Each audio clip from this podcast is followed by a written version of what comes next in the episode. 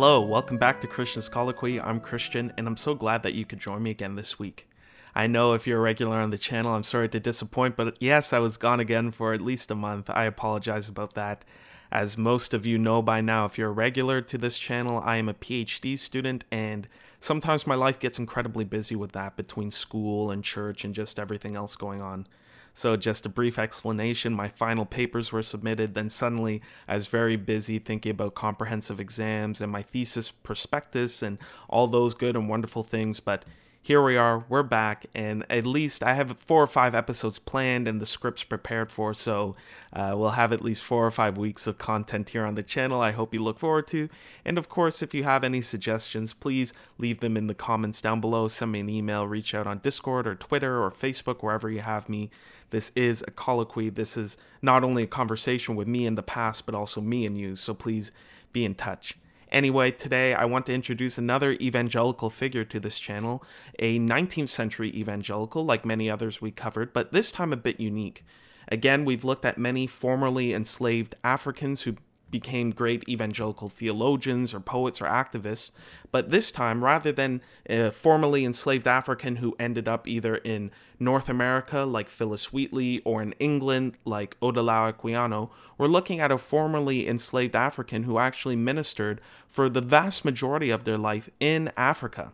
So today I'm going to introduce to you the great and amazing evangelical Christian Samuel Ajayi Crowther. So let's get to know Crowther, who he was, what he did, and then I will just give you a few points of impact that will hopefully prompt your own further study. Anyway, this is Crowther, starting with his early life. Samuel Crowther was born in 1807 in southwestern Nigeria to Yoruba parents. So, uh, the Yoruba people is a group that you might have heard of or may not be familiar with, so I thought I would just take a brief excursus to introduce the Yoruba people. The Yoruba people are one of the major ethnic groups in Nigeria and, as a result, one of the major ethnic groups in Africa as a whole. To give you a reason why that is, the Yoruba people are very populous, well into, I believe, 56 million people in, in and around Nigeria and the diaspora, but also part of the reason why they're so well known is that Nollywood films and TV shows are often uh, directed and acted in by Yoruba people. So I've begun to watch some uh, Nigerian shows, and often they are speaking Yoruba as the as their uh, indigenous language in those films. So.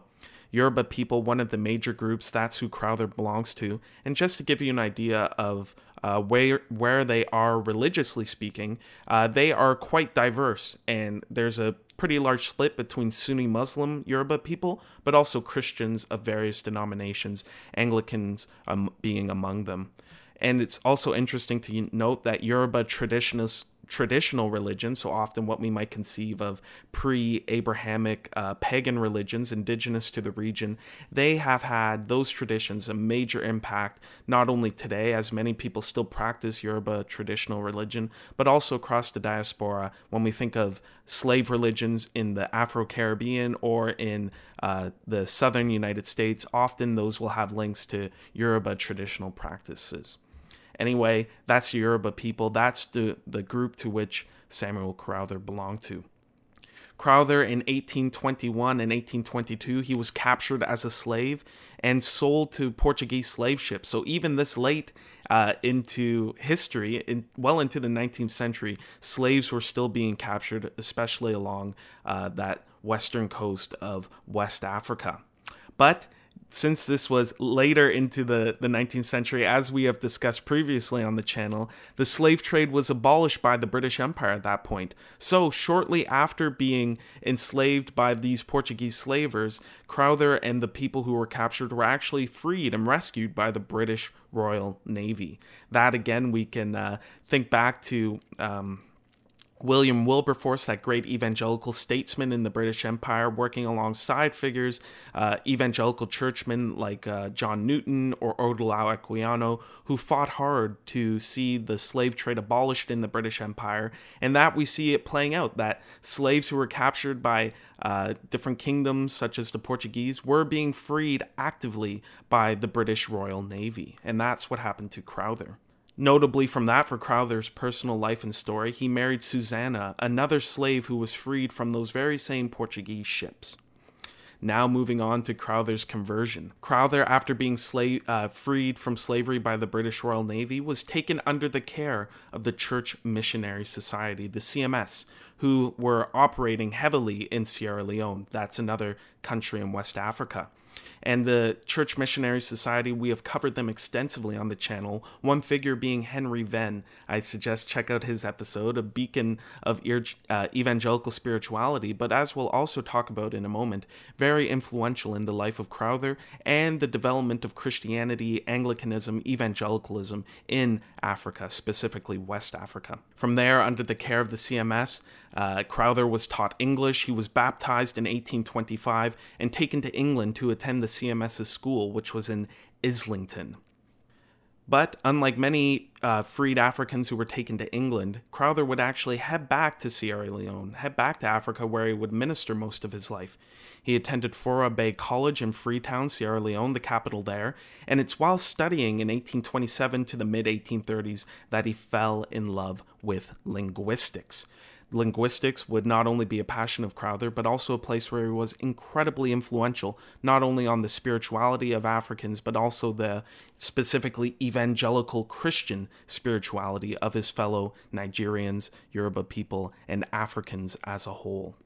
In 1841, Crowther, Crowther, served as the interpreter for the Niger expedition. That was an incredible expedition, a failure in 1841, but a place where Crowther would see firsthand how evangelical missions were carried out, and a place where many evangelicals, such as Henry Venn, due to the failure of the mission, would see the absolute importance of missions in Africa being spearheaded by Africans themselves, those people who knew the language, knew the land, knew the culture, but also who could e- easily not only survive but also thrive in the conditions of uh, Africa, where there were many diseases and issues that Europeans just weren't built to handle or uh, be equipped to deal with. So, very important in life. I'll leave a link to the Niger expedition so you can look further in the description down below. From 1843 uh, onward, uh, Crowther worked to translate the Bible and the Book of Common Prayer into Yoruba. So, again, he was an Anglican under the CMS. So, he was as an evangelical Anglican, not only committed to getting scripture into the hands of Africans in their indigenous languages, first in his case, uh, Yoruba, but also Igbo and other languages later on, but also the Book of Common Prayer. So, being an Anglican, he felt it was not only useful but also beneficial to have the Book of Common Prayer, that book of services, in the hands of indigenous Africans in their own indigenous languages. So, again, starting with Yoruba, his own people group's language, but then later on moving into other African languages, Igbo being a great example of another Nigerian people group that is uh, quite large and populous. In 1864, Crowther, at the behest of evangelicals like Henry Venn, was con- consecrated the bishop of Western Africa in the Anglican Church.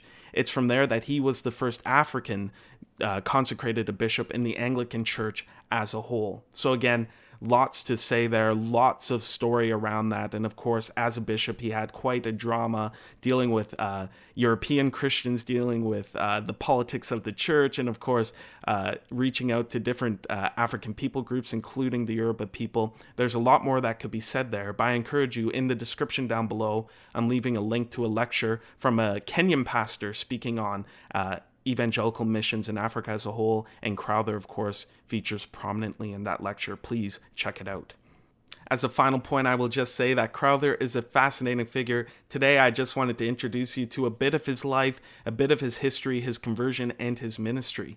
He's interesting for so many reasons, and it would be so useful to get to know his story for so many reasons. In his life, we see what it looks like for a formerly enslaved person to be freed, how that related to life relating to missionaries who cared for him, taught him English, how he did his schooling in England, but clearly had a heart to go back to Africa and to reach African peoples, whether that was in Sierra Leone, Nigeria, or other Africans. I'm saying Africans a lot because he was the bishop consecrated for Western Africa as a whole. It's important to remember that Africa isn't a country, isn't a, uh, a monolithic people, but there are so many different tribes, different languages, different cultures, different practices and religions. And Crowther, as a Yoruba man and an evangelical Christian, not only felt obliged to reach his own people group, but so many others there. And a key part of that ministry for him was not only interacting with the colonial powers and advocating for Africans alongside people like Venn and other allies among the white population, but then, of course, a large part of that was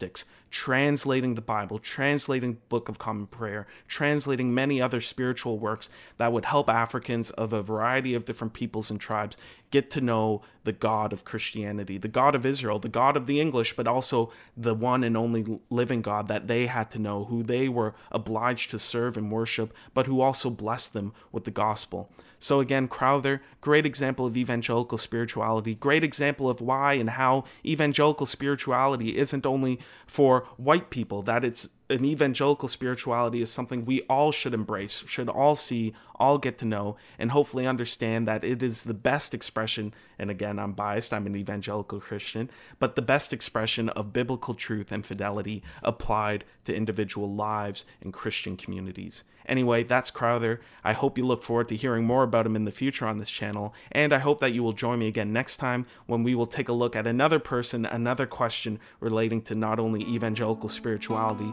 but church history as a whole. But until then, take care.